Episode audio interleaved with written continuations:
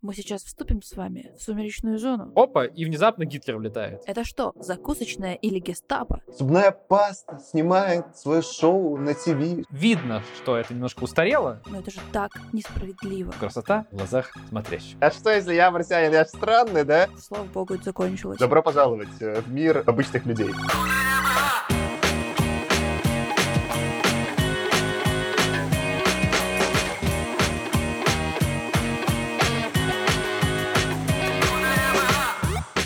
Всем привет! Это снова «Худо не было» подкаст. Лучший подкаст в русском интернете про научную фантастику. Сегодня мы будем обсуждать второй сезон сериала «Сумеречная зона», его оригинальной версии. Ну, получается, второй сезон вышел в 60-м году. Это сериал рода Серлинга или Серлинга, смотря как вы будете транслировать его имя. С вами сегодня я, Саша. Аркаша. И я Аня. Привет. А что? Какие новости у кого? Чем-нибудь расскажите. Меня не пустили в ГЭС-2.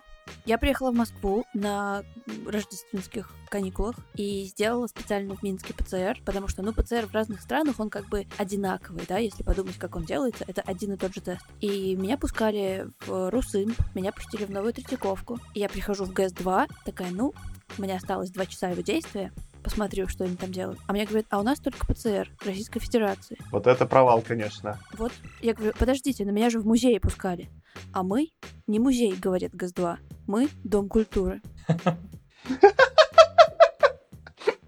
Есть подозрение, что везде, где у тебя проверяли до этого ПЦР, его на самом деле не проверяли. Его сканировали в одном из мест, то есть он рабочий, и он ничем не хуже русского ПЦР. Но ГАЗ-2 не получил меня в качестве своего гостя, поэтому я пошла пить кофе и есть классные булки. Но в целом это, конечно, типичный для России провал. Я был в ГАЗ-2 еще когда, ну, типа, когда она не была модной. Когда на 2 и 3 дня открыли до реновации. И мне кажется, тогда было прикольно, потому что это было полуразрушенное такое, очень индустриальное здание. А я все-таки люблю такой полузаброшенный индастриал. Кстати, наверное, потом можно сделать отсылку к эпизодам, которые там было из похожих эпизодов в сезоне. А теперь там какое-то просто красивое, ну, в смысле, как это вышкаленная какая-то больница. Я устрою минутку рекомендаций. Я по поиграл в «Новых Стражей Галактики», правда, еще не допрошел, но мне так понравилось. Это такое пресс X Tubin, ну, просто интерактивное кинцо. И я понял, что... А и ладно, ну и пусть. Я причем даже играю на средней сложности. Я решил, а, хардкорить, ай, нафиг. Перепроходить, ай, нафиг. Мне весело, мне очень понравилось.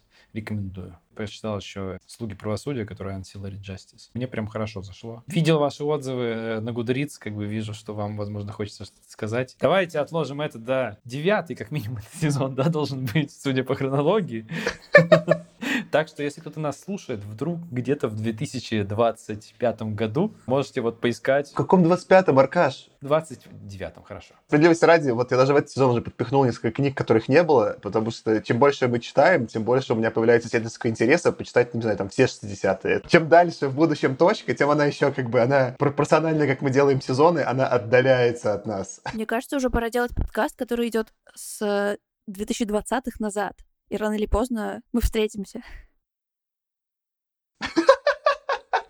Ну, кстати, кто-нибудь начнет, было бы неплохо. А что, подожди, мне Ancillary Justice, ну, без спойлеров, не очень понравилось. Я когда прочитал, прям было очень круто. А ты просто не плевалась на нее, что ли? Да как-то я не просекла необходимости повестки. Ну, это не спойлер. Mm-hmm. Там очень много крутится вокруг флюидного гендера и отсутствия необходимости в гендерных местоимениях и специфики языка, в котором не нужно понимать, какого гендера твой собеседник или какого гендера ты. Окей, я согласна с тем, что это может быть, но зачем так было акцентировать на этом внимание, когда оно никак на сюжет не влияло? Я такая, ну, ну, там влияло местами на сюжет, справедливости ради. А ты читал, кстати, Аркаша на русском или на английском? На русском, на русском, на русский перевод. О, прикольно. Я согласен, что на, на английском это, скорее всего, по-другому воспринимается. Подчеркивает некоторую, знаешь, инаковость главного персонажа. То есть она, в некотором смысле, отдаляет тебя от твоего восприятия, не знаю, людей, показывает, что восприятие главного персонажа, ну, не такое. И это все время тебя как бы напоминает. Я думаю, что мы об этом еще много поговорим, но в другой раз. Я сейчас это маленький наброс. Я читал ее еще в Америке. Я купил ее бумажную и читал в английском в Америке. Справедливости ради, я думаю, это тоже повлияло на мое восприятие. Потому что для американского контекста, когда люди так вокруг себя разговаривают, и это еще повестка, это воспринимается совсем по-другому, когда читаешь что-то в переводе. Это сейчас моя короткая подводка будет тому, что мы будем обсуждать в рамках рода Серлинга и Сумеречной зоны, потому что там действительно какой-то местами чисто американский контекст, который очень специфичный отличный. Я Спайдермена посмотрел. Я сейчас еще книги читать, но я про книги расскажу в нашем следующем эпизоде, потому что там красивая будет э, завязка и подводка к тому, что происходит. Если поставил амбициозную цель еще больше книг в этом году прочитать. О, кстати, да, я написал статью про то, что я читал и смотрел в 2021. Если у нас есть э, в Телеграме канал. В принципе, если кто-то меня попросит, я даже ее туда залью. Так что подписывайтесь на канал, спрашивайте, я статью скину про то, что мне понравилось. Все будут э, счастливы и довольны. А посмотрел я Спайдермена, и мне прям не понравилось. Ну, не то, что не понравилось, минимально, возможно, понравилось.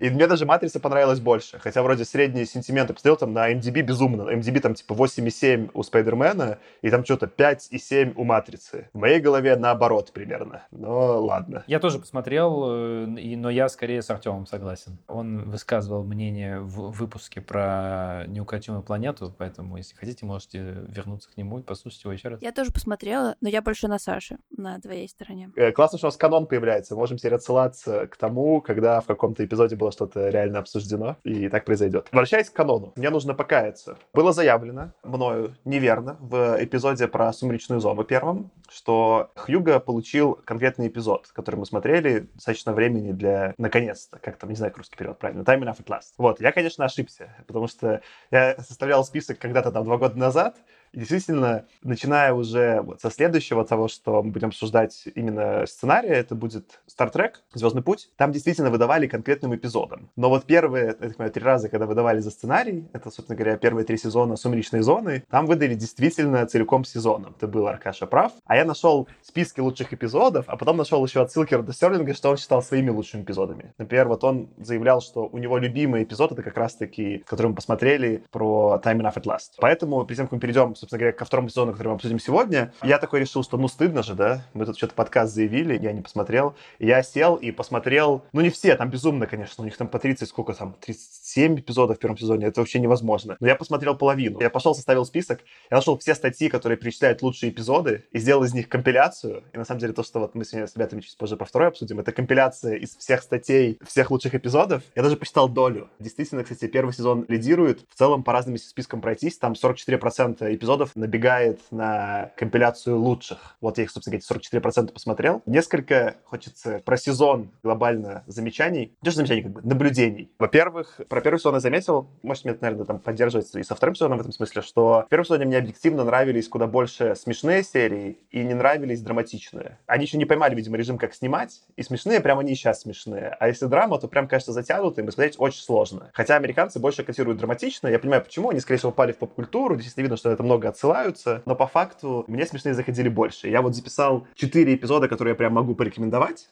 Один все еще лучше. Вот то, что мы смотрели Time Enough at Last, это лучше на голову. То есть это действительно какое-то прям попадание и по повествованию, и по отыгрышу. Очень круто. Еще есть три хороших, которые я рекомендую. A Nice Place to Visit, Search from the Sun и Monsters on Maple Street. Наверное, на русский можно перевести как «Интересное место, чтобы посетить», «Третья планета от Солнца» и монстры на улице Мейпл. А какие они по номерам? Search from the Sun — это 14 эпизод первого сезона. The Monsters at You on Maple Street — это 22 эпизод первого сезона. И A Nice Place to Visit — это 28 эпизод первого сезона. Ну, естественно, Time of Atlas, который мы обсудили и посмотрели, это был восьмой. Еще я заметил, что забавно, что отличает от э, современных сериалов. Во всем этом списке, даже расширенном, из 44% эпизодов, в него не попали ни первый, ни последний. Ни первый эпизод, ни финал не входит ни в какие списки лучших. Может быть, потому что финала там нету как такового. Обычно же ждут завершения какой-то сюжетной арки, и прям ты сидишь. Клиффхенгер такой существует. Да, ну, например, если посмотрим какое-нибудь там современное черное зеркало, они все-таки пытаются или открыть, или закрыть сильным эпизодом. То есть все-таки все равно как бы они отчасти пытаются так попасть. А здесь даже там прям есть какие-то прям пробелы. Там бывает несколько эпизодов подряд хороших, потом типа пять, которые никто не смотрел, потом еще несколько хороших. Они как-то вот, ну не знаю, очень интересно. Просто не так в моем представлении устроены там остальные сериалы. Два смешных момента. Один, наверное, тем будет Аня смешной. Там часто называют возраст персонажей. Говорят, вот кому-то там Биллу было 35 лет или 33. А я такой, ну, мне 33, да? Я такой смотрю, и что-то Билл выглядит, ну, не выглядит моим ровесником. Билл выглядит как-то уже куда более помятым мужчиной. Я пошел по всем, вот где они заявляли, проверил возраст, и в среднем с мужчинами они врут вниз на 10-15 лет, а женщины, наоборот, на 5 вверх. То есть, если что там Мэри было 30 или 35, это означает, что актриса на 5 лет меньше, на самом деле. Среднем. А если условному Вильяму было 33 года, это значит, на самом деле ему типа там 43, а может уже и 49, вообще легко. Отличная теория конспиративная. Там у некоторых более-менее похоже, но в среднем, конечно, там, ну, с мужчинами точно. Там просто у женщин они реже еще возраст называют, по-моему, такого одной или двух. А у мужчин они очень часто у персонажей заявляют возраст. Я прям пошел по всем проверил. Ни у кого вообще там даже близко нет, чтобы возраст соответствовал. Плюс еще, видимо, из-за того, что это черно-белое, контрастность же высокой картинки, и очень виден возраст. Ну, то есть видно все морщины, вот это все, ну, как бы, и не к тому, что я иджист, просто как бы странно, это видно визуально. А еще я дико поржал, что там в одном эпизоде один чувак все время от всех, ну, типа, он прятался, там, убегал. И у него это получалось легко. И меня это не коробило, как обычно в фильмах коробит, потому что реально же все мужчины одеты пиджаки, галстуки и шляпы. Ну, а в черно-белом еще и по цвету одинаково. И когда там, типа, кто-то путал одного мужчину с другим, это реально очень, ну, правдоподобно. Потому что, ну что, все мужчины одинаково стриженные, в галстуках, пиджаках и шляпах. Ну, конечно, попутать со спины это удивительно работало. Что, наверное, в современном обществе бы уже не работало в фильме, а там прям работало очень круто и идеально. Я прям дико с этого поржал. А такая, короче, общее наблюдение, это будет затравка для второго сезона. Кстати, я оставлю, я оставлю, потому что затравка, на самом деле, она работает для второго сезона тоже. Все, как бы это мы исправились. Соответственно, Хьюго получил первый сезон. Мы в целом рекомендуем его посмотреть целиком. Хотя мое личное мнение такое, что во втором сезоне снято все намного лучше, но истории слабее. А в первом сезоне действительно они написали много крутых историй, но снято намного слабее. Соответственно, не знаю, что вы нам предпочтете. Выбор ваш. Худо не было. Теперь, соответственно, такой мы делаем хоп, кульбит и переходим ко второму сезону. И у меня будет к вам классический вопрос. А что, как вам второй сезон? Я открыла для себя, что если смотреть на скорости 1.25 или полтора, на самом деле ничего не теряешь, а смотришь все намного быстрее. То есть действие на единице настолько медленное, что ты даже не замечаешь, что ты ускоряешь. Это помогает, когда нужно срочно посмотреть очень много. Возвращаясь к канону, я не помню, в каком это было эпизоде, но Тёма мне советовал посмотреть э, «17 мгновений весны», потому что ничего советского не смотрел. И как раз-таки у него уже был тезис, что по сравнению с современными сериалами это медленно воспринимается. И я согласен, что вот то же самое наблюдается в «Сумеречной зоне». Они против современных сериалов чуть-чуть медленноватые, там чуть-чуть другой стиль повествования. Я бы не стал все скипать. Мне кажется, некоторые затянутые — это прикольно, а некоторые затянутые — это бесит, и хочется побыстрее. Так что там ну, надо выбирать. Если говорить про затянутость и про ускорение замедления, я не знаю, у меня как-то в голове это вот на разных полочках лежит. Почему-то аудиокнигу ускорять там хоть в два раза. Для меня норм. Ну, то есть главное, чтобы я успевал воспринимать материал с нормальной скоростью. Ну, то есть мне кажется, что не теряет. Все равно играют же, да, обычно, по крайней мере, хорошие чтецы, они стараются. И ты, если ты, можно, не знаю, игрой назвать, да, как бы чувствуешь. И она, мне кажется, не теряется от ускорения. А вот в кино, я не знаю почему, я не особенно даже пробовал. Но Почему-то, когда речь о киносериалах, вот у меня рука не поднимается ускорять. Хотя, может быть, и стоит. Может быть, действительно, они права, и ничего не потеряется. Но почему-то у меня вот не срабатывает даже как бы мысли так сделать. Я особенно, когда подкасты сейчас стала ускорять, я замечаю ускорение только на джинглах. Я по речи не могу сказать, что у меня сильно скорость поднята. А когда начинается музычка, под которую я привыкла как-то двигаться, а она внезапно быстрее намного, вот тогда я понимаю, что я ускорилась. Я более того, при прослушивании подкастов часто уже привычным для меня голосом героев подкаста является ускоренный в два раза. И когда я слышу неускоренный, я думаю, что что-то не так. Маленькая история еще про замедление. Я включила телевизор впервые за очень долгое время, обычные каналы, без фильмов. И по TLC была передача про зло среди нас. И там рассказывалась история какого-то ужасного убийства. И они так медленно это все делали, что я не выдержала и пошла загуглила и прочитала, в чем была вообще суть. Очень медленно рассказывали и подводили к сюжету. Вот тут я скорее заявил про... У меня было наблюдение про первый сезон, но, наверное, и про второй. Вот что я пронаблюдал. Что, по сути же, это набор ну, про, про это говорил, по-моему, Тёма в прошлый раз, да, что это набор рассказов. Или, может, Аркаша, говорил, не помню. Короче, что это набор рассказов. И здесь есть интересное различие между сборником рассказов и экранизацией. Потому что в сборнике рассказов количество страниц для каждого рассказа такое, какое нужно. Оно меняется. Поэтому обычно, ну, по крайней мере, часто, и это потом мы вот будем позже еще раз обсуждать Шекли, да, он умеет подобрать количество страниц примерно пропорциональное панчлайну, да, который он сделает. И поэтому получается не затянуто. А здесь время все время одинаковое, и поэтому им иногда прям видно, как приходится спешить, типа, потому что не успевают сказать то, что нужно. А иногда вот видно, что было свободное время, и они какую-то там мысль второй раз повторяют. Или видно, что там актер прям импровизирует, или видно, что там Род Стерлинг на коленке дописывал, там хоп-хоп, мы еще эту фразу вставим. С другой стороны, из-за того, что они все равной длины, это легче для рекламы и легче для меня для потребления. По факту я, скорее всего, даже больше смотрел сериалов, чем прочитал рассказов, потому что когда серии примерно одинаковой длины, ну, что-то включил там под, не знаю, там, под ужин, что-то посмотрел там, да. То есть, как бы, понятно, что для продвижения и продажи, да, контента, это удобно, что он одинаковой длины. Но по факту для панчлайна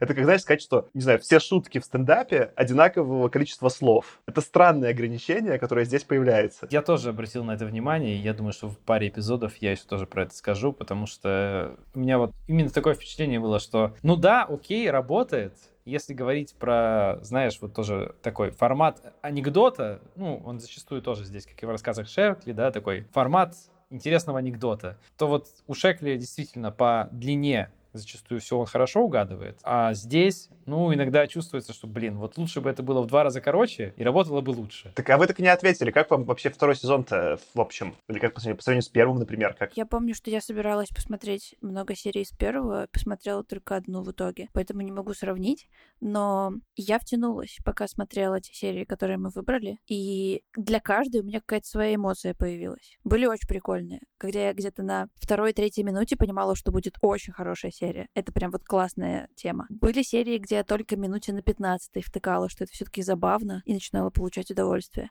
Были эпизоды, где я на 25-й такая, ух, слава богу, это закончилось. А были эпизоды, где я вспомнила свои кошмары из детства. Но это я уже ближе к серии расскажу. Вот это нормальный тизер. Что же там было? Ну ладно, я просто посмотрел с того, что как бы и первый, и второй сезон, но я же озвучил свое мнение, что мне второй понравился больше по подаче, меньше по сценарию. На самом деле, во втором сезоне мне больше нравились драматичные серии, а не смешные. Смешные тоже хорошие, хорошие, драматичные мне нравились больше. Я потом тогда, наверное, просто озвучу список любимых эпизодов. И как тебе, Аркаш, второй сезон в среднем? Я тоже не могу сравнить с первым, потому что посмотрел только ту серию, которую мы обсуждали на предыдущем эпизоде по «Сумеречной зоне». По общему впечатлению, мне это напомнило такой, тоже вот рассказы Шекли, сборники, которые мы уже читали, и еще обсудим другие. Они тоже все немножко разные. Безусловно, какой-то одной, ну, не темой, а таким настроением они пропитаны, но они все-таки как раз по настроению они все заметно разные, наверное, даже разнобой больше, чем у Шекли, потому что у него все-таки там они все клонятся к таким больше юмористическим зачастую рассказам, хотя и с философством небольшим. Тут не только юмористические, это прав драматические истории, иногда это такие просто забавные псевдофилософские или, может, философские рассуждения, но это было прикольно по-прежнему, и так же, как и рассказы Шекли, видно, что это немножко устарело, но при этом когда ты смотришь на это с учетом того, что когда это было написано, оно воспринимается на удивление э, хорошо. Я понял, что вот я, наверное, какую-то одну мысль сказал про сезон целиком, я вот с тобой, Аня, приплюсуюсь. Первый сезон, когда я смотрел, он все-таки со скрипом мне шел. Прикольно, что я посмотрел ради исторических отсылок, но это была совсем такая исследовательская задача в основном. А второй я прям втянулся. То есть я что-то такое поймал, действительно, что я прям планирую все позырить в итоге, все эпизоды всего сериала. Отчасти из, опять же, исторического контекста, потому что видно, как сильно это повлияло. Нужно сериалы и фильмы фантастики, так сто процентов. А на книге сложно сказать, но похоже, что, ну, типа, влиятельное было. Худо не было. Давайте тогда по топчику эпизодов. Я свой составил. Может быть, топчик в конце, может, мы про все поговорим? Давай, давай, нормально, хороший ход. Мы тогда обсудим все эти эпизоды, что мы посмотрели, дальше мы будем все их кратко пересказывать, дальше спойлеры, поэтому можете после названия поставить на паузу, сначала посмотреть эпизод, потом послушать, ну или слушать тогда все со спойлерами. У нас тут на бэкстейдже, так сказать, да, Саша вкидывал список эпизодов, которые, ну, собственно, какие мы по сегодня поговорим эпизоды. Мы поговорим про те, которые имеют самый большой, на самом деле, такой агрегированный рейтинг. Мы сейчас по них всем поговорим, наверное, в том порядке. Если я правильно понял тебя, Саша, ты их как раз порядке, наверное, убывания рейтинга, да, скидывал или нет? Не, там, там они просто списки разделил, поэтому ты можешь их озвучить просто в порядке нумерации. Так вот, значит, они даже не в каком-то порядке. Это в порядке просто, ну, в том, котором Саша их скинул. И я предлагаю именно в таком порядке их обсуждать. Это будет странный, хаотичный порядок. Не спрашивайте, почему он такой. Причина, на самом деле, в том, что мне у меня записано так в блокнотике. И первый эпизод — это, на самом деле, тот, который Саша уже упомянул, Eye of the Beholder, или глаз смотрящего, наверное, да, правильно на русский? Ну, или в глазах смотрящего. Я, кстати, думал, как это перевести на русский, из-за того, что это шутка, не очень понятно, как перевести. Это как это? Поговор... Пословица, поговорка, что это? Поговорка, наверное, да? Как это устоявшееся выражение. Ну так вот, в этом эпизоде мы видим некую женщину, которая лежит замотанным бинтами лицом, мы узнаем, что она пытается исправить врожденное уродство.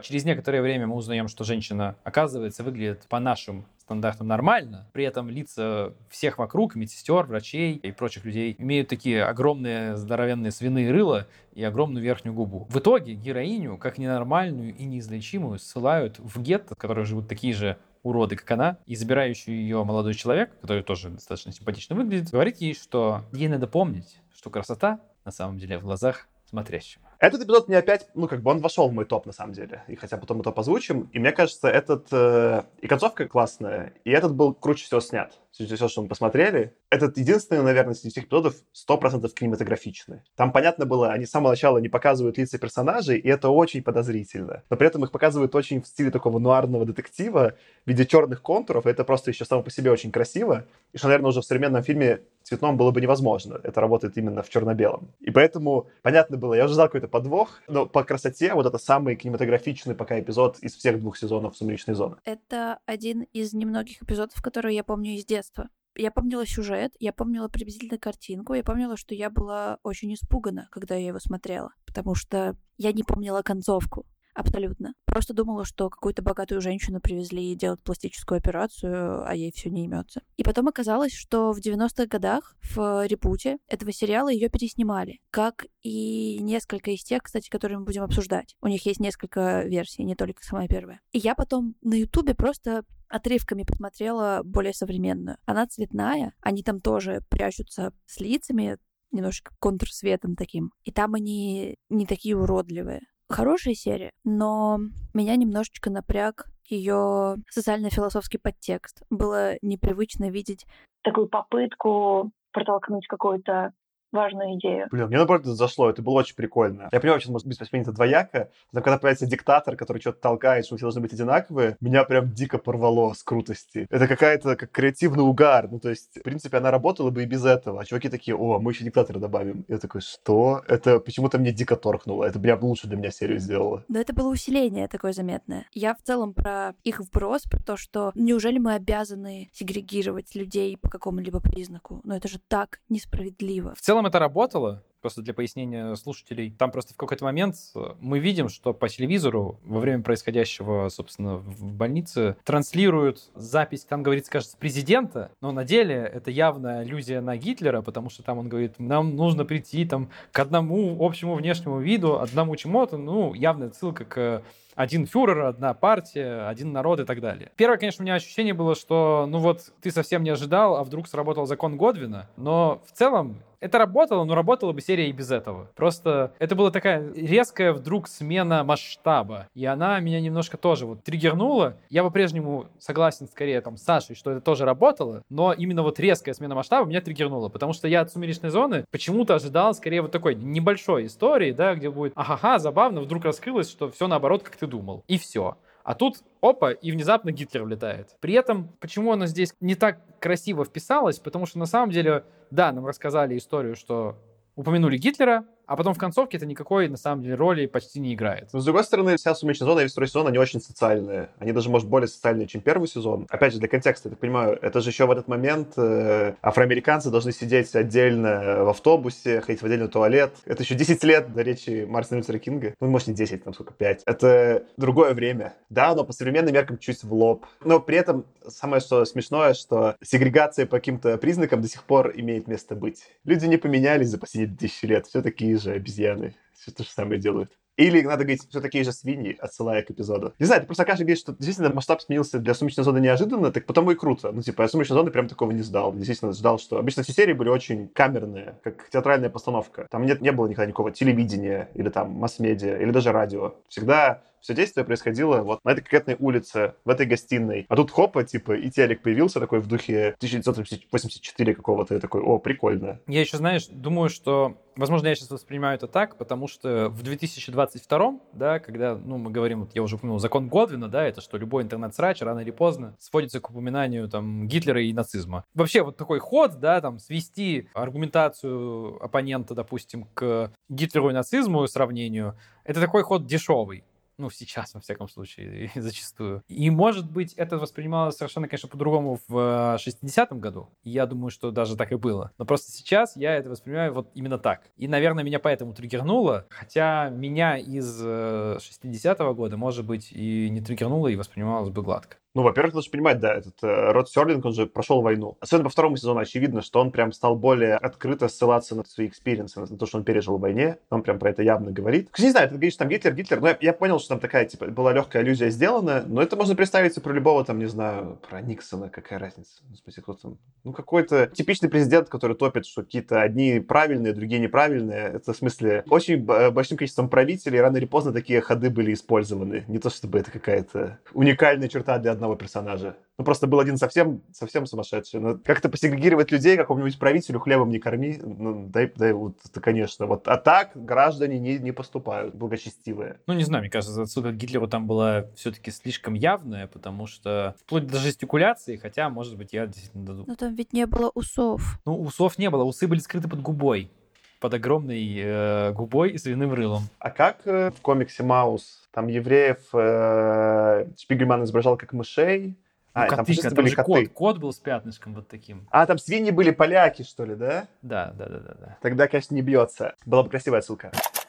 Тогда мы, Аркаш, с моего списка собьемся. Давай переход от этого эпизода я такой сделаю. Есть другой эпизод в этом эпизоде, который мы посмотрели, который последний, на самом деле, финальный эпизод, The Obsolete Man, который примерно на ту же тему. Там, кстати, во-первых, появляется ну, сейчас ты перескажешь, но это, это финал, закрывающий, закрывающий сезон. Может, тогда давай, Аркадий, попробуй, попробуй пересказать, что там произошло. Подождите, я нажму на кнопочку, чтобы спойлеры не слушать, потому что именно эту серию я не посмотрела. Да, сейчас Аня отключилась от нас и, не слышит нас, мы будем ей махать потом. А давай, Аркадий, жестами, типа, ну, показывать, как будто там, ну, он пошел сюда, и тот сверху его там, а тот... На самом деле я буду вас слушать, конечно.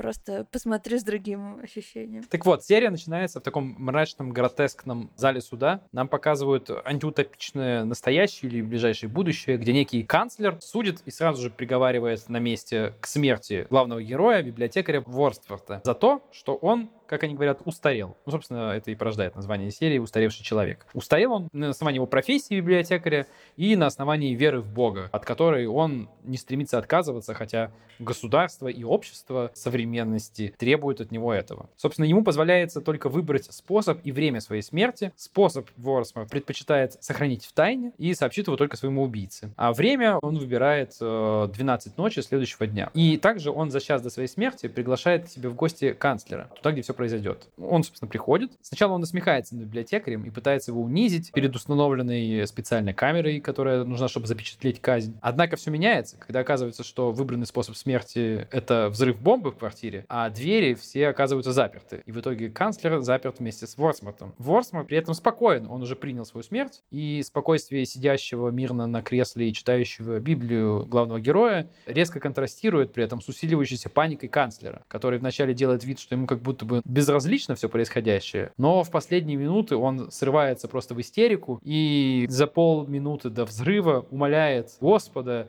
и самого Ворсворта выпустить его. В итоге главный герой его выпускает с квартиры, происходит взрыв, и главный герой умирает. Канцлер спасается, однако на следующее утро его самого, уже не свергнутого, судит точно такой же суд, как и в начале этой серии, и приговаривает его к казни за то, что он тоже устарел. В этом эпизоде, кстати, возвращаются два актера, которых мы видели. Вот этого библиотекаря играет тот самый мистер Бимис из первого сезона, который все книжек хотел почитать. Он, кстати, знаете еще что? Он тренер из Рокки. Это тренер из Рокки? Это тренер из Рокки. У, это, это, это круто, это круто. Нет, это я не знал.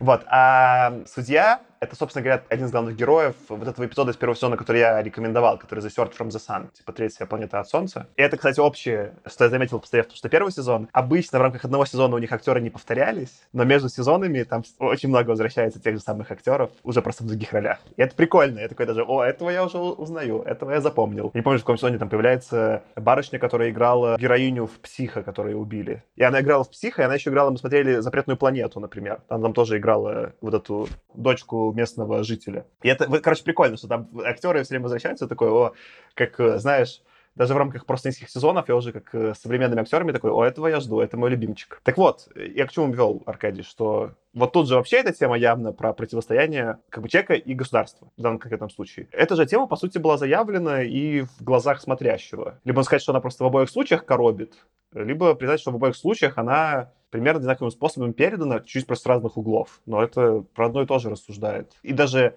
визуализация очень похожая. Прям совсем похожа на какой-нибудь фильм «Бразилия», например, который явно потом какие-то моменты брал отсюда. Ну, я бы сказал, знаешь, что в глазах смотрящего там есть вот этот вот, ну, не знаю, гэг или не гэг, но создатели пытаются перевернуть все с ног на голову, да, что все совсем не так, как ты думал, да, и оказалось вовсе наоборот. Ты ждешь, что там как бы вот эту женщину, она все время с замотанным лицом же лежит, и мы не видим ее лица, и мы не видим лица никого вокруг, но мы думаем, что сейчас она снимет бинты, и мы увидим уродливое лицо. Мы видим лицо не уродливое, а потом оказывается, что все-таки нет. Все-таки это прекрасное лицо считается уродством в этом мире, и вот все с ног на голову перевернулось. И параллельно есть тема про как бы социальные аспекты всего происходящего. Здесь тема противостояния человека и общества, она центральная. Здесь нет, знаешь, какого-то гэга, про то, что вот, а все не так, как вы думали. Нет, здесь это убрали, и все-таки вокруг именно социальной темы крутится повествование, и мне вот он поэтому даже больше понравился. Хотя ты прав, он на похожую тему, и отсылки к Гитлеру, да, в виде вот канцлера, и там даже форма нацистская явно у него, и, конечно же, там это тоже считывается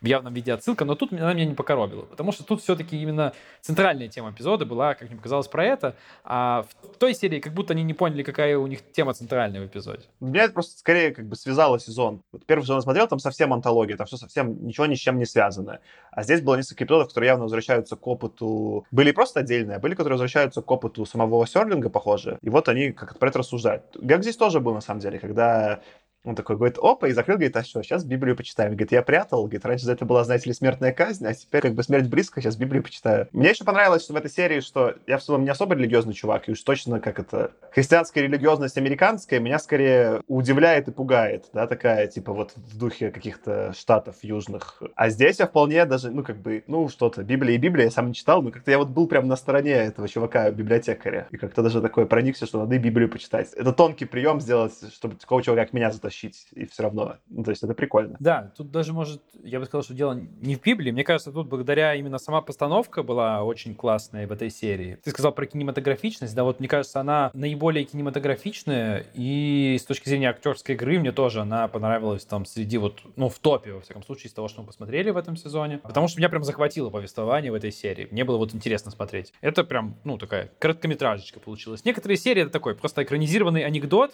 а здесь, ну не знаю, мне вот зашло именно как он был снят. Меня это повествование, повторюсь, захватило при просмотре. Я с тобой поспорю. Мне кажется, это не очень кинематографичная была серия. В смысле, она красиво снята, но это разное. То есть э, предыдущая, которую мы обсуждали, она именно как кино снята. Ну, в смысле, там кинематографичные приемы. А это снято как хороший театр снят. Там декорации все очень минималистичные, особенно когда где суд происходит. Они театральные декорации. И даже последняя сцена, когда подбегают и хватают этого судью все, это очень театральная сцена. Это бы отлично смотрелось в театре, сделать его в первом ряду. То есть это ее не портит. Она впечатляет декорациями, но это, это театральные декорации, это не кинодекорации. Ну да, ты прав. Наверное, я не совсем корректно, когда говорю про кинематографичность. Да, наверное, она какой-то драматическая постановка. Она более драматическая, да. Ну, мне она зашла побольше, мне больше понравилась. Ты прав, я сейчас вот после того, как сказал, действительно смысл, что она более театральная такая, но она вот у меня в самом топе была. Я такой думаю, почему Аня она мне ничего не добавляет, потом понял, что она такая, закрыв уши, нет, я, я, я отказываюсь, что там будет происходить.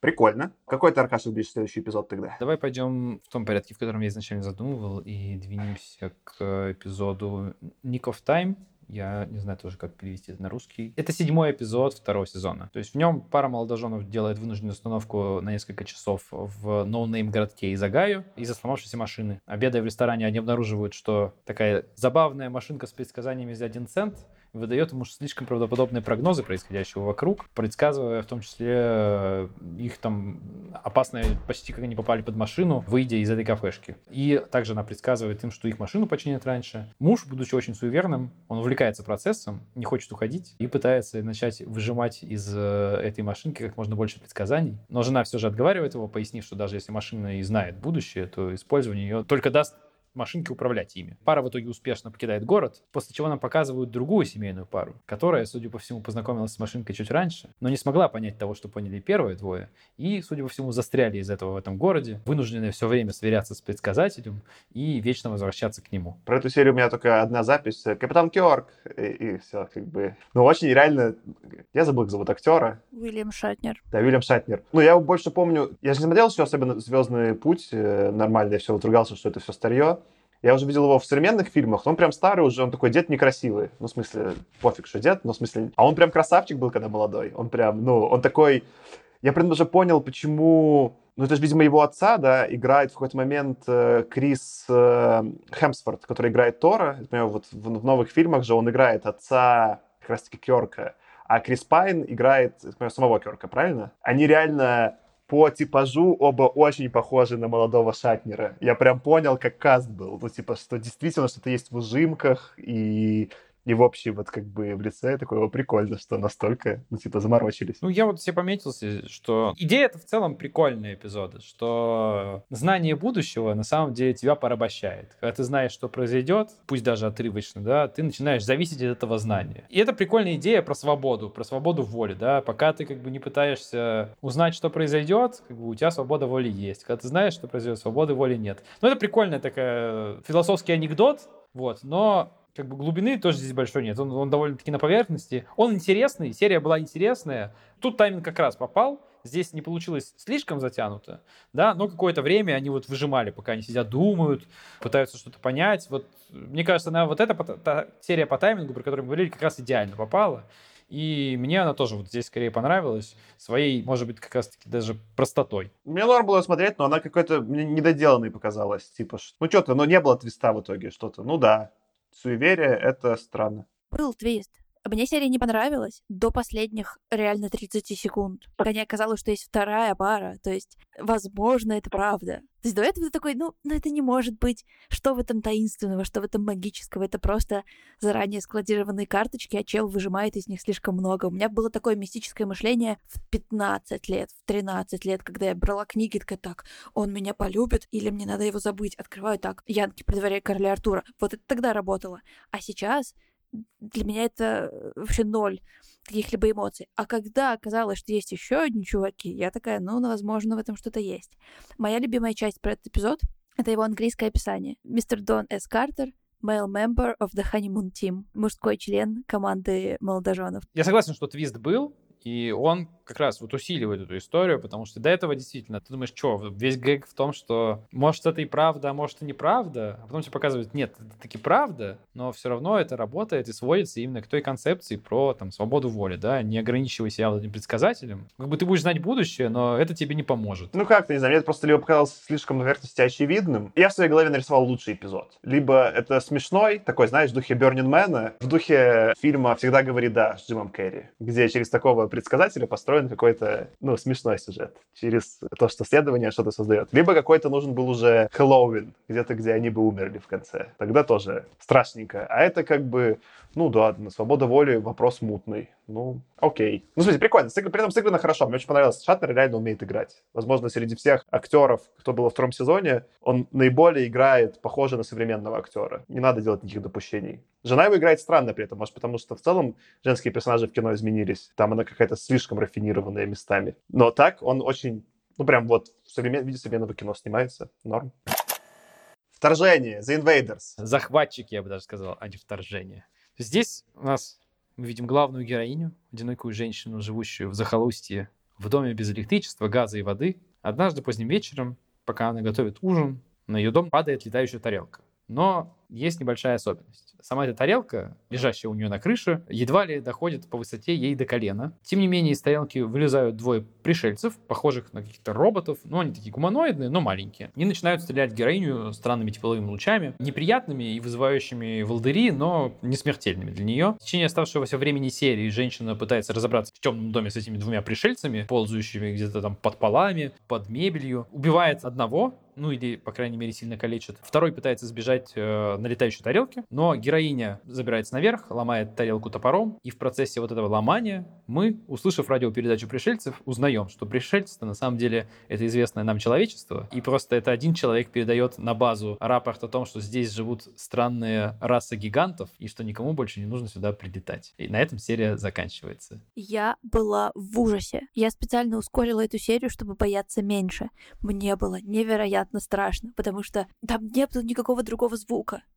Это как будто бы, как называется, этот хоррор про тихо, тишина, молчание, где все молчат. Ну, были какие-то там ее стоны и такие изображения боли. Ох, очень страшно, очень страшно. Но потом, это тот эпизод, на 15 минуте которого я развеселилась, потому что я поняла, что она им наваляет. А поворот с тем, что на самом деле это земляне, а она не землянка, в ступоре, но хорошо. Мне этот эпизод скорее не понравился. В общем, это был тот эпизод, который надо было просто из 20 минут, из 25 превратить в 10. И это был бы такой, ну, анекдот. Анекдот в стиле всего, что другого было, что было в этом сезоне. А получился очень затянутый, длинный анекдот. И местами очень странно было происходящее, когда она то панически боится этих пришельцев, то она порезала руку, и она как бы забивает этих пришельцев и садится как бы посмотреть на свой порез, как бы сидит на него, смотрит и причитает. Короче, мне показалось очень странным здесь поведение и главной героини, и на самом деле этих самых наших пришельцев. Вот если ты посмотришь на самом деле эпизод еще раз и подумаешь, а что они творят-то? То есть,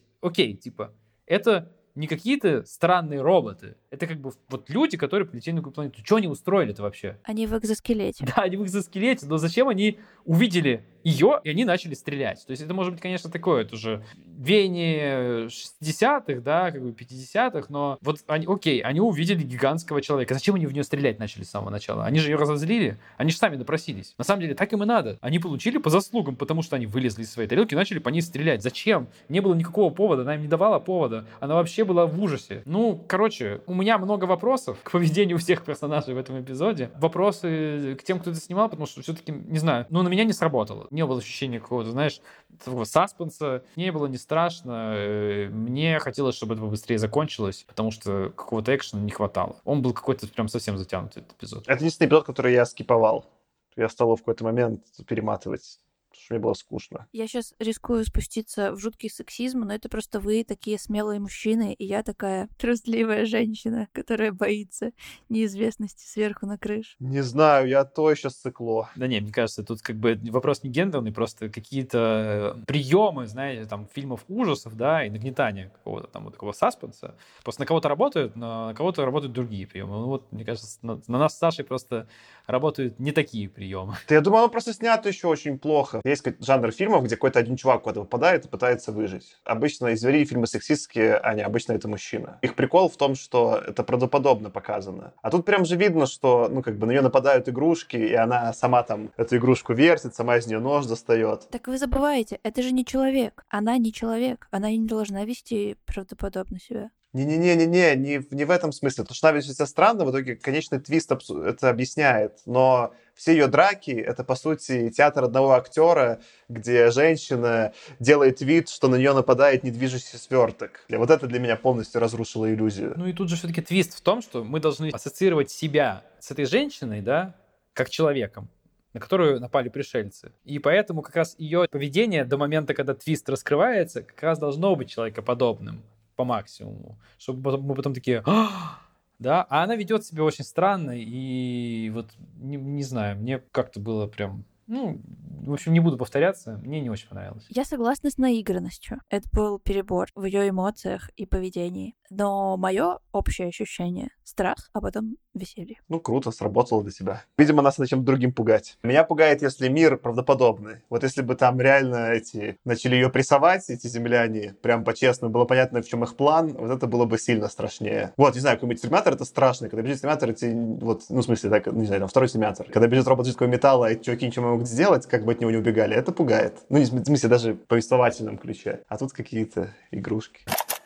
Что, давайте тогда я выберу следующий эпизод. Потому что мой список был отсортирован каким-то странным образом, поэтому какая разница. Я озвучу тот, который мне сильнее всего понравился. Номер 25. The Silence. Тишина. Я сначала все посмотрел, я думал, что действительно вот этот, типа, в глазах смотрящего будет самый топовый. Но потом я посмотрел э, тишину и такой, вау, вот это просто было вау. А потом я, я смешно, что я посмотрел, э, почитал комментарии на My Shows, где я отмечаю, и наоборот все русские плюются, говорят, так это не фантастика, в смысле, это не, попа- это не похоже по стилю на остальные эпизоды «Сумеречной зоны», поэтому это плохо. Такая претензия. Он действительно не похож, но он при этом очень крутой. Расскажешь, что там происходило? В некотором мужском клубе происходит, я не знаю, правильно называть это мужским клубом, но, наверное, да, я просто даже термина-то сейчас такого нет. Дорогое богатое место, в котором собираются исключительно белые мужики, обычно как минимум за 30, и решают вопросики, и занимаются, в общем-то, времяпрепровождением. Так вот, в неком мужском клубе происходит завязка истории. Старый завсегдатый полковник Тейлор предлагает молодому и крайне болтливому члену клуба Теннисону пари. 500 тысяч долларов а это, на секундочку, в пересчете на сегодняшние деньги где-то 5 миллионов долларов. За молчание Теннисона в течение года. То есть он говорит, что Теннисон, ты просто будешь молчать и вообще ничего не говорить, не в клубе, а вообще, и сидеть вот здесь вот в одной комнатке этого клуба и ничего не делать. При этом как бы ставка происходит мужество Теннисона помолчать, в которую, кстати, не верит практически никто, против честного слова полковника, который гарантировать выплату не собирается, но говорит, ну, меня что-то все знают, мое честное слово. Собственно, в течение года полковник всячески подстрекает Теннисона, потому что сначала он не верит, но Теннисон держится, держится, держится месяц, держится два. Полковник начинает вести подрывную деятельность, вплоть до того, что пускает ложные слухи о жене Теннисона, но Теннисон при этом непоколебим. При этом жена, кстати, почему-то Теннисона не посещает. Я, честно говоря, до конца так и не понял, почему, но опустим этот вопрос. По прошествии года Теннисон выходит из своей комнаты и требует молча от э, полковника выигрыш. При этом Тейлор раскрывает, что он мошенник, на самом деле он все деньги свои потратил еще давно, и денег у него нет. А Теннисон при этом с э, ужасающим лицом пишет на бумажке, а не говорит до сих пор, да, и оказывается, нам показывают, что Теннисон знал, знал, что он не выдержит, но денег ему очень хотелось, они были ему очень нужны, и он ради денег перерезал себе голосовые связки, благодаря чему молчал целый год. Ты рассказываешь, ну, как вот эту байку даже можно просто пересказывая, круто, как историю кому-то рассказать. Это как хорошая история. Мне она понравилась на всех уровнях. Ну, как бы и твист классный, и все друг друга провели, и эти джентльмены все смешные. Ну, в смысле, они... Самое крутое, что есть в старых, э, не знаю, фильмах и сериалах, что меня, мы это уже, по-моему, обсуждали, когда обсуждали «Войну миров», что ли, что массовки крутые, что сейчас в кино почти нет массовок, ну, все либо на компьютере нарисовано, ну, дорого, короче, не то. А тут прям массовки, все по-разному одеты, это прям, это впечатляет на современный манер. И, конечно, я тут на Випассану езжу время от времени. Так я вам скажу, ребята, 10 дней молчать — это очень сложно. 10 дней изоляции в тишине — это огромное психологическое испытание. Год, я думаю, поехал бы главный герой кукухой. В смысле, это даже с перерезанными связками это невероятно сложно. Но есть же такое тестирование для космонавтов, когда их помещают в комнату, лишенную стимулов. Им нельзя разговаривать или можно говорить. Ну, в общем, у меня эта история ассоциировалась именно с таким испытанием. И я думала о том, что его невозможно выдержать, не сойдя с ума, не имея возможности разговаривать с кем-то и общаться, находясь в такой изоляции. Я угадала твист наверное, за минуты полторы. Ну вот до момента, как прям начали фокусировать на его шейном платке. Я думала, что он себе вырезал язык, это было бы покровавее. Ну, класс, да, мне очень понравилось, как было сделано. И я прям так переживала, что он сорвется. А когда ему предлагали тысячу, пять тысяч, я говорила, глупец, пятьсот, пятьсот тебя ждут, это же так хорошо. А еще думала, что я бы, наверное, не выдержала. Я бы начала выторговывать себе разные условия и очень много задавала уточняющих вопросов. Можно ли мне петь? Можно ли мне мычать? Можно ли мне в подушку мычать? Можно ли мне громко вздыхать, например? Я люблю громко вздыхать. Это считается за то, что я поговорила или нет? Там, кстати, тебя тоже это волновало. В итоге выяснилось, что мы можем. В какой-то момент вздыхал, это, типа, считалось, что такое, типа, вот что-то такое делала. Но я такой, да, действительно, что-то какой-то непроговоренный момент в контрактике. А если, например, тебе приносят вкусную еду, ты можешь сделать м-м-м?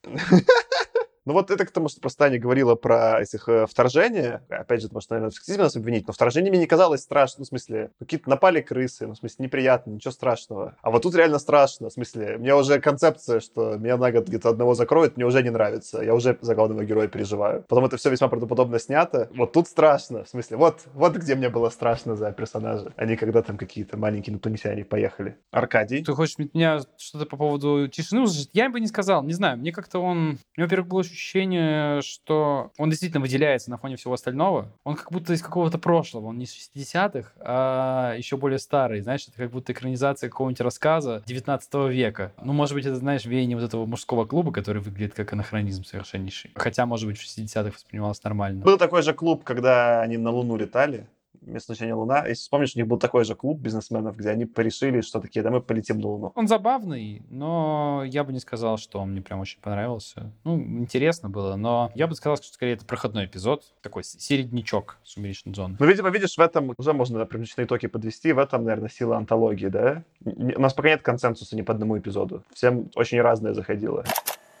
Будем двигаться дальше? Давай. Тогда я предлагаю, чтобы добавить хаоса, обсудим эпизод номер 22, Long Distance Call, звонок издалека. Перед смертью бабушка дарит четырехлетнему внуку Билли игрушечный телефон на день рождения, чтобы он смог к ней всегда связаться. Почти сразу после этого бабушка умирает. Но после этого родители замечают, что мальчик уж слишком увлечен разговорами по этому самому игрушечному телефону. И по странным случайностям происходящим, зритель догадывается, что бабушка на самом деле как-то действительно общается с внуком и активно зовет его к себе, потому что очень любит Билли. После того, как очередной раз мать ловит Билли за разговором по телефону, он убегает от нее и пытается утопиться в бассейне. Его достают из бассейна, фельдшеры уже без особой надежды пытаются его откачать. А отец Билли поднимается в детскую комнату, берет игрушечный телефон и умоляет, хотя и не слышит свою мать, но умоляет ее отпустить сына и дать ему пожить. В итоге в этот же момент мальчик оживает, и серия заканчивается счастливым финалом. Я не верю. Я вообще не вкупила про то, что он там что-то слышал. Из этой серии вышел бы фильм. Наверняка сейчас его могли бы растянуть на полтора часа. Я не верила в том, что что-то он там слышит. И, возможно, только когда мать подняла трубку и ужаснулась, я такая, ладно, может быть, там действительно голос бабушки. М-м-м. Блин, а мне именно поэтому зашло. Это еще одна моя серия из топчика. Я прям дико кайфанул. Она потому что начинается максимально нелепо. Мы, с- помнишь, с тобой, Аркаш, смотрели, мы с тобой Ван Division смотрели. Не знаю, смотрела Ван Division? Нет, собираюсь. Там вот, как бы, знаешь, вот когда вот совсем на такую телевизионную камеру, вот прям прям телепостановка снята. Можно какие-нибудь советские вспомнить телепостановки, да? Когда это прям вот снятый театр. Я заметила, по-другому выглядело все немножко. Да, да, она вот прям снята, как, как будто это прям реально вживую снимают. Как будто это не запись, а вот онлайн. Ну, в смысле, какой-то театр происходит, его снимают. И поэтому я поначалу вообще несерьезно относился, и типа, ну какая-то вообще проходная будет серия, в смысле, она выглядит максимально вот, не знаю, в наши дни это было бы что-то, знаешь, на GoPro снятое, а потом это постепенно переходит в какое-то там паранормальное явление, или как это называется, ну, как этот фильм называется, и становится реально страшно. То есть страшно от того, что такой, да, шутки, это, да, какой-то плохо снятый сериал, да какая бабушка, что-то, ну, бабушка кукухой поехала старости делов-то, а потом становится все хуже и хуже, там меняется, как они это снимают, они меняют съемку, чуть меняется с такого более документального почти, да, на такой стиль все-таки более художественный. И когда потом все становится еще хуже там, и ребенок начинает загибаться, я, конечно, такой, что? Вот именно этот контраст, что они начали вообще за... Да ничего серьезного не будет. А потом такие убедили меня. Они начали за упокой.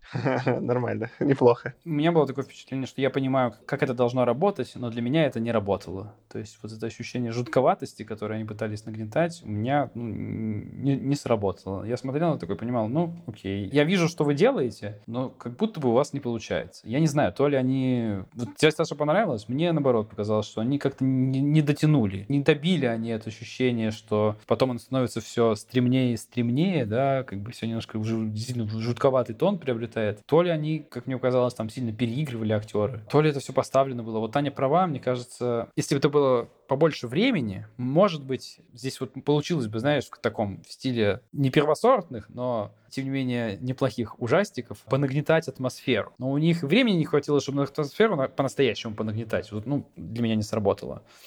И анекдот-то получился тоже не такой уж смешной. Но эта серия не про анекдот вообще, в смысле. Она для меня сработала, это как... Помните, там, когда, не знаю, мы что мы с тобой обсуждали, Бестра говорил, что это прокси киберпанка, да? Вот это прокси ведьмы из Блэр. Почему-то одна серия, снятая как будто на цифровую камеру. В этом ее ужас. Конечно, все плохо играют, потому что это как будто даже понял, не играют. Ну, в смысле, конечно, все плохо играют в документальном фильме. Вот это меня зацепило. Не- т- Так-то там нет никакого, как, ну, в смысле, там понятен с первой секунды твист. Не знаю, почему-то как-то вот началось очень-очень странно, а потом я такой, блин, это прям крипи. Прям страшненько. Так как вы думаете, бабушка была или нет? Ну да, они говорят, что была. Ну, а может и не было, может все это совпадение. Но как-то вот они не доигрывают эту историю. Они толстые тебе говорят, что, конечно, была. Если в эпизоде про предсказателя, да, они тебя сначала болтают в формате, что а как бы он вообще все-таки работает или не работает, или им все причудилось. А потом тебе показывают вот эту вот последнюю парочку, да, и доказывают, что нет, таки работает. Он, он действительно работает. То здесь этого нет. То есть вот здесь тебя оставляют как бы вот в ощущении, была ли бабушка или нет. Ну, вроде толсто намекают, что была, но не доигрывают этот момент. И вот я как-то не додумал это сравнение, когда смотрел, да, но Аня правильно заметила, что там вот этот твист, он добивает.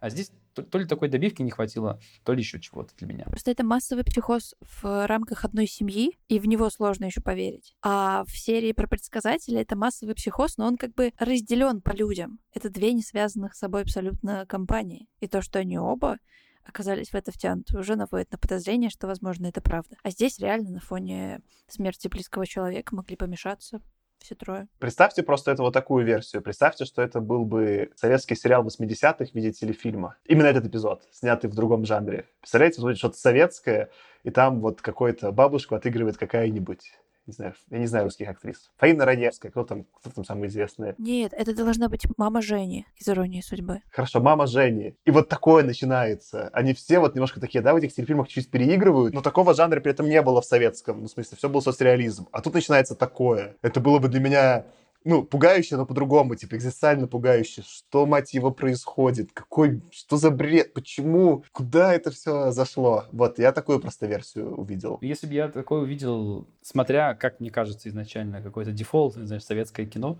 то тогда действительно это было бы очень крипово. В «Сумеречной зоне», то есть, грубо говоря, если мы берем, все-таки смотрим в, в контексте «Сумеречной зоны», ну, было простовато просто. Вы еще опять вспомнили эпизод, который про Nick of Time, да, с Керком. Его же Мэттисон написал. Я, кстати, посмотрел, реально очень много эпизодов написал э, Ричард Мэттисон, которого мы обсуждали. Но я теперь почитаю точно его книги с 50-х. Э, он, после написал «Я легенду» и этого уменьшающегося человека, про который у нас был эпизод про его фильм. Человека экранизировали. После этого он ничего великого не написал. Он прям пошел, и он писал какое-то безумное количество эпизодов для «Сумеречной зоны», а потом все его книги с большим отрывом и популярности, и по рейтингам на Goodreads. То есть, по сути, вот мы смотрим Мэттисона прям в пике формы.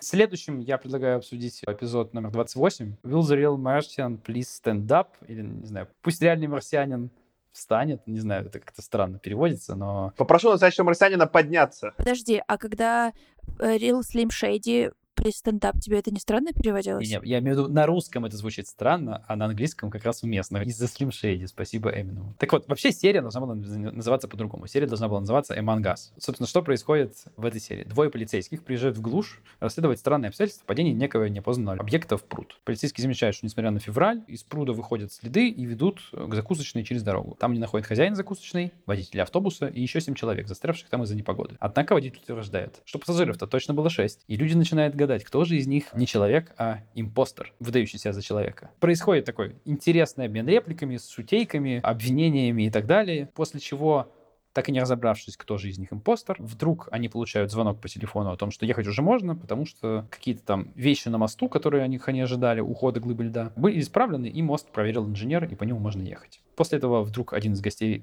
возвращается, признается, что звонок — это был лишь подстроенной иллюзией, которую они, марсиане, могут генерировать. И все остальные пассажиры, включая водителей и полицейских, уже мертвы, потому что они упали с моста, который вдруг проломился. А сам он шпион марсианской разведки, готовящий место для будущей колонии. И место ему очень нравится. Хозяин закусочной спокойно соглашается и говорит, что место действительно отличное, и колония выйдет хорошая. Вот только будет она их, венерианской, снимает с себя вот эту вот шапочку, э, треуголку, пилотку, и мы видим третий глаз. В этот момент из третьей руки марсианина выпадает сигарета, и серия заканчивается. Класс, мне очень понравилось. Я прям хочу посмотреть полнометражный фильм. Я представляю, что сейчас эту бы серию точно на полтора часа растянули с тем, что происходило бы больше всяких подсторонних ситуаций, и ты бы такой всех значит, подозревал постоянно. С другой стороны, это все очень концентрировано. Я реально подозревала каждого. Класс, мне очень понравилась серия. Плюс я люблю такую атмосферу, спасибо Твин Пиксу, маленьких заснеженных лесных городков, куда приезжает местная полиция, и они в кафетерии с кофе за 10 центов что-то там решают. Еще бы такую посмотрела. Мне что-то напомнило этот, э, достать ножи, Knives Out. Я ждал одного твиста, ну, то есть, когда первый раз он там вернулся, Марисанин такой, все, ну, конец серии, уже хорошая серия. А потом, когда еще второй твист случился, такой, что? И вот мне это напомнило такие же были ощущения от э, Knives Out. Там же такой, ну, все, все, понятно, вот мы ловим, потом, что? И там несколько раз, типа, что? Чем-то по духу такое. Ну да, второй твист, он такой, он простой, как бы, но, но, но все равно веселый. И я не знаю, мне кажется, он очень классно по духу в эту вот сумеречную зону таких анекдотов с приколами впадает, что здесь и твист был, и шутейка, и как-то оно все сложилось. И вот я с Аней согласен, мне тоже очень понравилась атмосфера такого как бы детективчика, так, а кто импостер? Даже больше действительно, вот это не какой-то детектив а Knives Out, да, там даже, может быть, вот эти вот истории там с Пуаро, где гадают, кто убийца, а такой вот реально игра, где все гадают, кто импостер, как бы, знаешь, больше ощущение такой настолки. И все такие, а это ты, нет, это ты, нет, это ты меня убил. Вот, вот эти истории. Мне очень понравилось понравилось. Он был такой веселый, бодренький и тоже вот идеальный по таймингу как раз, как мне казалось. Ой, ты просто, Аркаша, себя с этим дедом ассоциировал, который всех подкалывал и говорит, ха-ха, марсианин, смотрите, а что, если я марсианин, я же странный, да? А что ж, ты когда, вы уже готовите вторжение? Там этот дед, конечно, добавлял всем веселье. Я придумала там шутку, когда они говорят, это что, закусочная или гестапо? Я думаю, что сейчас можно говорить, это закусочная или Россия. Ну, должно было быть про КГБ, конечно. А дед мне почему-то очень, не знаю почему, у меня ассоциировался с Вонугутом, который так всех подкалывает, короче, и над всеми пытается постебаться. Поняли? Я ждал, что кажется, знаешь, какая-нибудь там трагическая история за этим дедом, которая доказывает, что он все-таки человек, было бы вообще прям вот персонаж был бы классный. Он реально по духу похож на такого, типа, извительного Вонугута. Вот был в первом сезоне чувак, я забыл, кого звали, там он играл управляющего магазина, и такой был харизматичный, как бы вот вот в современном кино просто много, знаете, бывает какой-то персонаж, который вот какой-то типаж классный, да? Тут все, как бы, остальные мужчины, да и женщины, они одинаковые. Ну, все мужчины в своих костюмах э, исторические, а все женщины там что-то драматические, да? А тут прям, ну, другой персонаж. Он как будто вообще, из, ну, что, от, откуда. И это было очень круто, он прям типаж. В этой серии мне еще понравилась какая-то вставка от Рода Стерлинга, когда он вышел, у него в руках сигарета, и он ее не закуривает. И он ее не закуривал до того, как начал говорить. И после тоже не закуривает. Он просто держит ее в руке, как будто бы вот он сидел на своем стуле, и сказали, так, Рот, э, быстренько нужно вставить отбивочку. Он такой, а, да, а, значит, мы сейчас вступим с вами в сумеречную зону. Это правда, он часто был с сигаретой, но я так понимаю, что у них был спонсор, потому что в тех версиях, которые я смотрел, в некоторых сериях там была заключительная фраза. Я ждала слово спонсора, я так хотела узнать, когда же я увижу хоть какую-нибудь рекламу, я никогда ее не видела. У меня было, где он показывал сигарету Оазис, пачку, и он закуривал и курил, как бы горящую сигарету. Так я так понимаю, спонсоры были и другие, просто из-за того, что они были прям отдельным рекламным блоком, их вырезали. По идее, вот, типа, сигарет у них была единственная интеграция, по сути. Все остальное были прям спонсоры рекламы, а это была интеграция. Вот для нас интеграция доехала. Я очень жалею, что не было остальных реклам. Я прям хочу, что они продавали. Это вот моя самая главный вопрос в комичной зоне. Что? Что? Там точно видно по следующим сегментам, когда там, ну, другие шоу рекламируют, там какое-нибудь шоу Эда Салливана, спонсированное пастой Colgate. Такой, что? Зубная паста снимает свое шоу на ТВ. Еще мне раз какой сигареты продавал. Освежающий вкус. Какой освежающий? Ты же куришь. Что за бред? Сигарет с ментолом. Как сейчас жвачку продают. Короче, он продает сигареты, сейчас продает жвачку. Что? В общем, а про Стерлинга еще что я хотел сказать, смешно, что в первом сезоне, если помните, он всегда в начале делал интро, и в конце аутро. А во втором сезоне они сменили. Они четвертую стену везде ломали. Все начинают показывать сериал, а потом он такой появляется, стоя прямо в этих декорациях, говорит, а вы в сумеречной зоне. И мне даже так больше нравилось. Типа, это как-то вроде ломает стену, но почему-то мне заходило. Это было прикольно предлагаю Shadow Play. Это, не знаю, теневая игра. Не знаю даже, как перевести здесь красиво, чтобы соответствовало по смыслу. Суть эпизода в том, что нам рассказывают историю преступника, приговоренного к смертной казни. Собственно, история начинается с показа суда. Его приговаривают к смертной казни на электрическом стуле. Но сам преступник утверждает, что все происходящее лишь его многократно повторяющийся сон. Он долго пытается в этом убедить, и даже из-за того, что он весьма убедителен, некоторые персонажи вокруг, некоторые люди вокруг, включая прокурора и журналиста, действительно начинают сомневаться. А вдруг это правда так? Вдруг это правда сон этого человека? Но в итоге, конечно, его, в конце концов, хотя прокурор даже пытается это остановить, в итоге казнят. И, конечно же, оказывается, что это действительно сон этого человека. И нам в последние несколько минут показывают, по сути, зацикленную историю, только там все персонажи по кругу переставлены, те же самые фразы, происходит то же самое, но другие актеры играют других людей. Каждый раз мы понимаем, что действительно этот кошмар, это действительно кошмар, который снится этому человеку, который кончается каждый раз одинаково. Тут самое место моему рассказу о моем детском кошмаре. Мне кажется, мне было год 4, может быть, 5. Уже вышел сериал «Никита». То есть вот приблизительно приблизительно эти времена. И мне приснилось, что я иду по такому... Представьте себе, наверное, это был Зимний дворец. Почему-то мне кажется, вот такие двери больше двух метров высотой, которые ты идешь, они раскрываются перед тобой, вот такой амфилады коридорные. И я захожу в какую-то из этих дверей, и мне просто отрубают голову. Ну все, на этом сон заканчивается. Я помню его до сих пор. И мне эта серия очень сильно напомнила. А он снился тебе несколько раз прям? Он мне снился один раз. Это был последний раз, когда я во сне описывалась. Ну, реально, это было год 4-5. От страха. Тебе нужно, конечно, было соврать, сказать, он мне снится теперь каждую ночь до сих пор, чтобы просто нагнести э, атмосферу. Если возвращаться к эпизоду, ну, забавно, но тоже не более чем забавно. Интересно, но ожидаемо. Ожидаемо, что в итоге оказывается, что действительно сон. Ну, да, забавно, пошутили, но кажется, что можно было сделать два раза короче и рассказать тот же анекдот, опять-таки, слишком долгий тайминг получился, а смысла не добавилось. Ну, например, эту же самую ситуацию ситуацию рассказали в «Дне сурка» и еще в одном фильме с «Как я встретила вашу маму мамой», когда люди оказываются зациклены в одном дне или в ну, в каком-то таком временном отрезке, и как они начинают очень сильно веселиться, по-разному умирать, а потом просто скучают, понимая, что им вечность предстоит здесь провести. Вот тут тоже казалось, ну а когда он начнет получать удовольствие от ситуации и как-нибудь ее разыгрывать по-разному? Ну, кстати, я согласен. Наличие Дня Сурка портит эту серию. Потому что ты знаешь, уже есть клише, какое должно быть э, в фильме про петлю какую-то, да, времени. А тут этого клише нет. Он просто все время одинаково страдает. Мне нечего добавить, поэтому я предлагаю как бы двигаться к финалу. Если честно скажу, то правда, что мы собирались обсудить еще один эпизод, э, который называется The Howling Man, воющий человек, но на бэкстейдже мы тут быстро обсудили, что обсуждать там нечего. Аня, у тебя вот была одна фраза, да, один, один комментарий по поводу этого эпизода. Это полнейшая белибердерщина, ее даже обсуждать не стоит. Ну вот, да. Кому интересно, можно посмотреть пятый эпизод, но нам всем не очень понравилось. Лучше «Сумерки» посмотрите. Я, кстати, не смотрел «Сумерки», я не уверен, что это рекомендация. Это зря, как бы. Я не уверен, что это лучше. Отлично, отлично. Он с возрастом становится только лучше. Я реально рекомендую вам первый Всё. фильм. И заодно саундтрек послушайте. Саундтрек отличный. Худо не было. Давайте тогда, наверное, переходить к каким-то итогам. Может быть, как раз-таки самое время для того, чтобы какой-то топ эпизодов, которые мы хотели в самом начале сказать, но перенести сюда, озвучить. Я выберу один. Это марсианский, он меня больше всего повеселил. Все. 28-й. Я назову три. Больше всего меня почему-то впечатлил именно «Устаревший человек», «Absolute Man», 29 эпизод.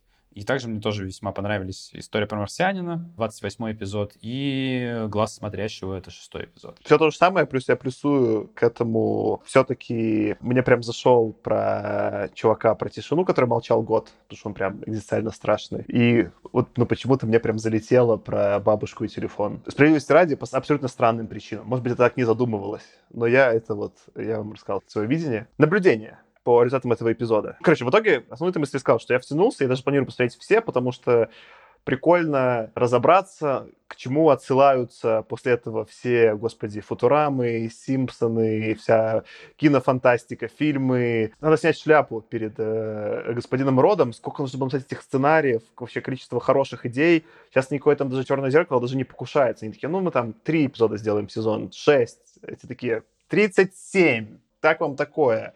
И каждый раз все заново, состав актерский. Там еще получается сколько, если их по 37 в год, у них почти не было даже каникул. Они, получается, сколько там, каждую неделю выходили, потом что там три, три недели отдыхали и продолжали. То, что там э, кто-то хамни там не умерли, это там отдельный вопрос. Мне скорее интересно в сравнении с э, книгами. Смотреть прикольно, но меня в фантастике больше идеи привлекают, да? Как бы мне нравится какие-то идеи обсуждать. И, не знаю, мы там любим эпизоды, типа того же там Вонагута, где мы в итоге зарубаемся какое-то авторское видение, и что чувак хотел, ну, как звучит плохо, да, звучит как клише, ну, что хотел сказать автор, или не что за автор, или почему, что за идеи он раскрывает фантастические, да. А здесь, по сути, это набор шуток, это хорошие шутки, в смысле, ну, как, или, или набор умничания. Наверное, самое прикольное, где, где он как бы что-то там про войну и про свой, видимо, легкий ПТСР рассказывает, и это прикольно, например, там, по сравнению, что мы там смотрели какую-нибудь там запретную планету, да, что появляется какой-то слой, ну, не просто театра, а какой-то актуальности к тому времени. Но в целом, я не понимаю, как это обсуждать, ну, в смысле, что, ну да, какие-то испытал по этому поводу эмоции, посмотрел, и хорошо. Сейчас мы можем разделить всех слушателей и слушательниц. Я бы не стал делать э, сезон про Мандалорца, ну, в смысле, эпизод про Мандалорца. Ну что? В смысле, крутой вестерн. Что обсуждать? Какая маска у него? Не знаю, я теряюсь поэтому. Вот, у меня как бы, да, мой personal, личный наброс такой, да, personal, personal problem. Я могу высказать свою эмоцию, могу где-то пометить смешные параллели, но в целом мне реально книги обсуждать интереснее. Я с тобой скорее, конечно, соглашусь, потому что действительно глубины какой-то идеи часто не хватает просто тайминга в этих э, сериалах. При этом вот у Шекли мы уже вспоминали, да, иногда у Шекли в коротких даже рассказах, иногда он умудряется такое зацепить, что прям есть о чем поговорить. Не всегда, иногда у него просто тоже смешной гэг, забавно получилось, но обсудить не так много. В следующем эпизоде как бы будем очередной сборник Шекли обсуждать, посмотрим, так ли уже в 60-х у Шекли. Но здесь действительно там не так во многих эпизодах хотелось прям позарубаться, как ты, да, выразился. Даже почти не хотелось. Но при этом я все равно скорее рекомендую посмотреть как минимум те, которые мы выбрали. Я получил приятное впечатление. Не знаю, буду ли смотреть все. Мне интересно, но где же столько времени найти? Ты правильно выразился, что это ну, достаточно большой объем. То есть эпизоды по 25 минут, их 37 в первом сезоне, 37 во втором, или 29 во втором. Ну, это очень много. Поэтому порекомендую, но тоже не сказал бы, что прям что-то супер выдающееся. Но неплохо. Мне кажется, что можно было, в принципе, в каждом из эпизодов какую-то тему выцепить. Возможно, это было бы не очень философское обсуждение или какое-то подкрепленное фактами, оно могло быть просто отражением собственного опыта. Мне Скорее понравился сезон, чем мне понравился. Но про то, где найти время, я с тобой соглашусь, Аркаш. Скорость полтора. Спонсор просмотра быстрого всех сезонов. Когда я говорил про, про вот это обсуждение, это не столько критика «Сумеречной зоны», в смысле, хороший сериал. Я даже удивлен. Я же был главный скептик про старые сериалы, думал, я не смогу смотреть. По факту я смог. Он требует некоторые адаптации. В отличие, например, от какого-нибудь там Гражданина Кейна, который смотрел, который не требует адаптации. Гражданин Кейн на сегодняшние дни смотрится круто. Мне кажется, это как бы это большой водораздел между кино и книгами. Книги больше про идеи и, может быть, про технологии, а сериалы больше про какую-то эмоцию. Очень разный контекстный набор. Что, мне кажется, там среди блокбастеров, это возвращаясь к тому, что мы там уже немножко обсуждали, да, там про фан-сервис, среди блокбастеров, возможно, там первый, который стал про идеи, это была «Матрица». И это был как бы взрывной фильм. И с тех пор такого особо больше и не получалось. В итоге немножко какие-то очень разные жанровые подходы, да, как бы одно тебе, по сути, кино работает какая-то машинка по созданию эмоций, а книга работает не только. Ну, в смысле, это так тоже, но она еще работает как какой-то, как это, вот ты про Ханина много, Аркаша, говорил, что невозможно с ним дискутировать, все время с ним какую-то дискуссию, такой, все время проваливаешься, все время я хочу поспорить, типа там, Ханин, ты не прав, или вон, вот, вот, наверное, да, вот какой у меня будет тезис. Я докрутил, да? Что вот мы читали Вонагута, Хайнлана, я прям хочу с ними спорить. Я, я представляю, как я стоял бы такой, да что ты тут несешь? Тут вообще не так. Вот тут ты прав, конечно, вот тут ты вообще не прав. А с Серлингом как бы я не просто спорить, ну, в смысле, ну да, типа вот тут у тебя получилось, тут не получилось, тут хорошая эмоция. Меня, конечно, в итоге больше книги западают в голову. Я такой, типа, какая-то мысль, я могу там вертеть и думать, и это прикольно, это мне нравится. Короче, у меня в целом, заспойлерю, ладно, я думал, скажу в следующем эпизоде, но я решил побольше книг в этом, я хочу 100 книг прочитать в этом году, вот такой план. Так что, может быть, исправим. Читайте книги. Ты так сказал, что даже добавить нечего. Полностью присоединяюсь. Ну что, класс, тогда завершаем. Второй сезон «Сумеречной зоны» топчик, лучше первого, я считаю. Смотрите, потом в какой-то момент у нас будет третий, посмотрим, сколько мы там выберем эпизодов.